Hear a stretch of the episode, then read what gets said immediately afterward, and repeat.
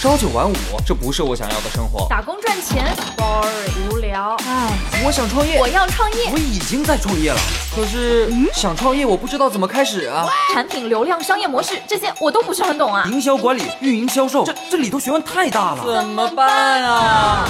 想创业不懂项目挑选，想经商不知商业技巧。乐客独角兽创业导师崔磊。商业小纸条，苏南为您一一解答，一一解答。欢迎进入今天的创业找崔磊。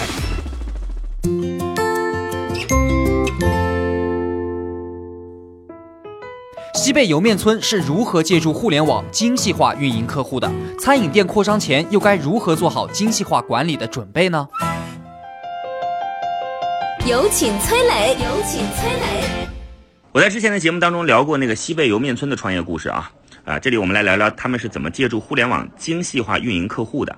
西贝做的是线下的连锁餐饮店，但是线下门店普遍会遇到一个问题，就是用户在我这儿吃饭可能就一次接触，哎，他做的是过路客的生意，很难形成长期的重复购买，怎么办呢？西贝就想着要通过互联网，通过数字化的方式来链接客户，比如说我加客户的微信，建立客户的微信群，也就是经常谈到的什么私域流量。有了数字化、网络化的链接以后呢，西贝就能推送给客户更多的促销信息。哎，这个包括自己的内容啊、活动啊，随时随地就能够触达到客户了。这就能把线下的门店和线上的互联网打通。那西贝具体是怎么做的呢？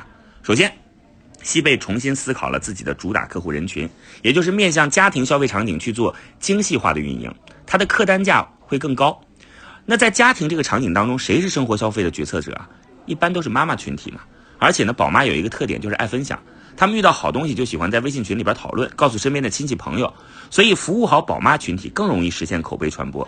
西贝啊，就针对宝妈们建立了上千个社区妈妈群，然后通过线下的亲子活动来增强和宝妈群体之间的情感链接。比如说，西贝做了亲子体验馆，妈妈可以带着孩子来参加线下活动，到店里边做私房菜，这样既增加了父母和孩子之间的关系，也让他们和西贝的关系变得更加亲密。再比如说啊，组织很多小朋友到西贝过集体生日会，同样是增强亲子互动、精细化的运营客户。另外呢，线下门店实际上是移动互联网时代的超级用户入口，这是很多人都会低估的事儿。比如说像西贝有很多家门店，每个门店都能覆盖到周边上万的客户群体，把这些门店的客户汇总到一块儿，就是非常庞大的客户群了。那怎么去汇总客户呢？比如说西贝给你个二维码取号。然后在点菜买单的过程当中，进一步拿到你的电话号码和微信号，再用一些利益诱惑的方式给你折扣、给你优惠券，吸引你参加活动，牢牢的锁定住客户。比如店长和迎宾小妹加了客户的微信以后，微信朋友圈怎么运营不让客户反感呢？西贝总部会有统一的材料，什么样的说辞，怎么样转化客户让他店里边重复消费，都有一整套的方法。下面的人只要把上面发下来的文案稍微改一下口吻就可以了。最后呢，是用会员制的方式锁定客户。比如啊，西贝除了做餐饮之外，他还做了一个食材的网络商城。因为西贝做餐饮本身具有很大的食材需求，所以呢，他能从供应商那里拿到更加便宜的食材。只要客户注册成为我的会员，我就能用会员购买我的商品，而且会有会员价。你看啊，购买食材相比进店吃饭，就是一个消费频次相对更高的生意了。再加上西贝还在平台上提供外卖服务，又进一步的增加了客户的复购率。客户购买会员不但可以吃饭便宜，还能用会员价购买食材，延伸了会员的价值。西贝现在有接近两千万的会员，二零一八年光是会员费的收入两个亿。你看啊，这就是西贝针对客户所做的精细化的运营。首先是主打家庭消费的场景，重点运营宝妈群体，然后添加他们的微信，把他们拉到微信群里，通过朋友圈运营、社群运营、线下活动等等的方式触达客户。最后呢，用会员制的模式让客户感到优惠。增加客户的重复购买率。如果你是做线下门店生意的，看看你的店铺能不能借鉴类似的方法来精细化的运营客户。嗨，大家好，我是崔磊。下拉手机屏幕，在节目简介里有我的个人微信号。朋友圈我会分享创业思考、商业观察，以及和支付宝、抖音等巨头合作的创业好项目，欢迎您来交流。我们的创业平台乐客独角兽已经汇聚了三万多名各行各业的创业者，欢迎您来寻找资源。有请商业小纸条，请商业小纸条。来说说餐饮行业的精细化管理，有没有遇到过这样的一个情况？餐饮店老板开一两家店很容易赚钱，但是开到四五家店呢，就可能半死不活；开七八店甚至可能亏本儿。哎，按说这个生意应该是个乘法呀，开的越多挣的越多，为什么开多了有些老板就开始亏本了呢？这涉及到精细管理的问题，从粗放到精细。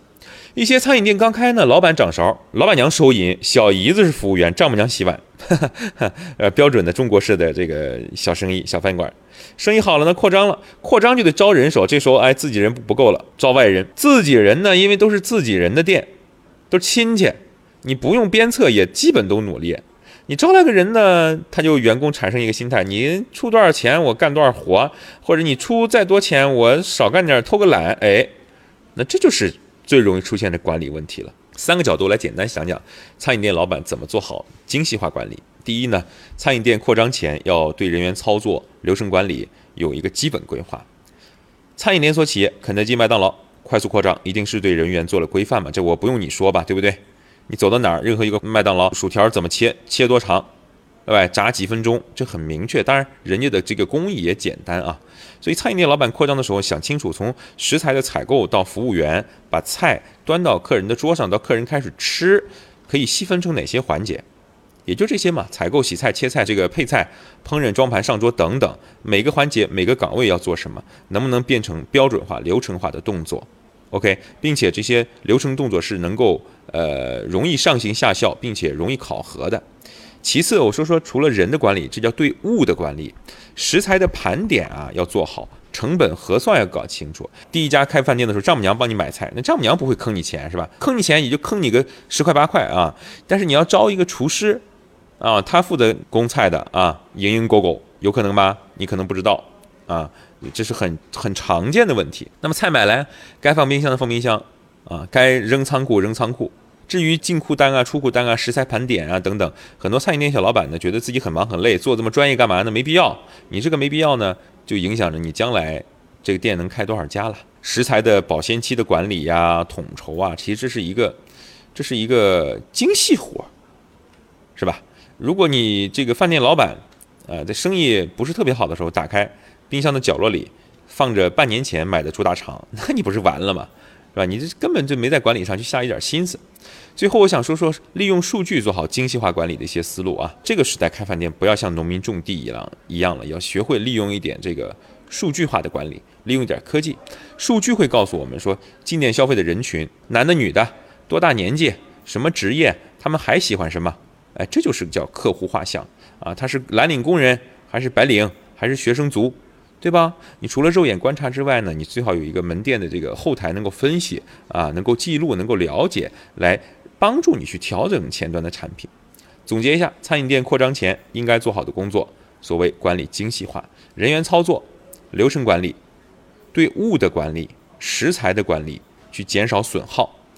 最后是数据的管理，来让你用科学的方法倒逼自己对于菜品、人员管理的。改进，让开店这件事儿变得更加科学。我曾经呢跟很多创业者沟通过，发现创业者最大的痛点就是缺少资源、缺少链接。于是呢，我们创立了创业者社群“乐客独角兽”，现在啊已经有三万多人了。有人在这找到了创业机会，找到了客户、渠道商、投资人。下拉手机屏幕，在节目简介里边有我的个人微信号，我在社群等你。